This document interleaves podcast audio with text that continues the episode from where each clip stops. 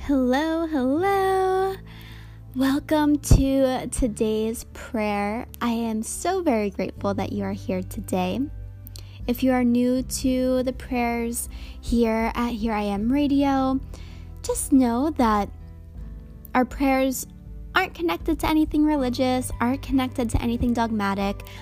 They're simply just a time for you to look inwardly, to step away from any stress or worry in your life and to connect to a place of compassion, of peace, and love.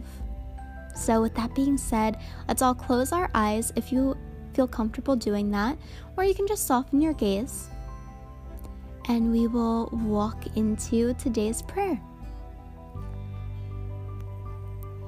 Dear God, thank you for placing so many people in my life that are of constant inspiration.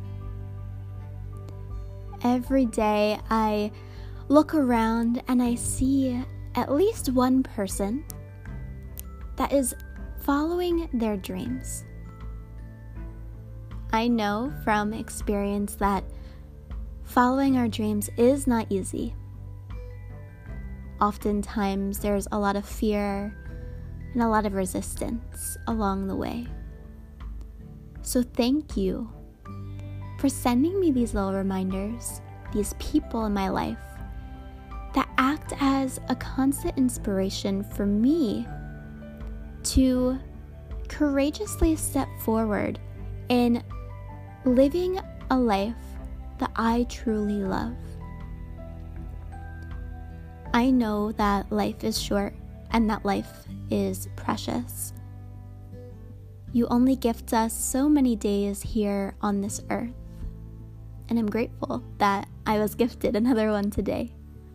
But knowing that life is so short and life is so precious, I want to be constantly reminded, constantly pushed towards the direction of growth. I don't ever want to be stagnant in my life.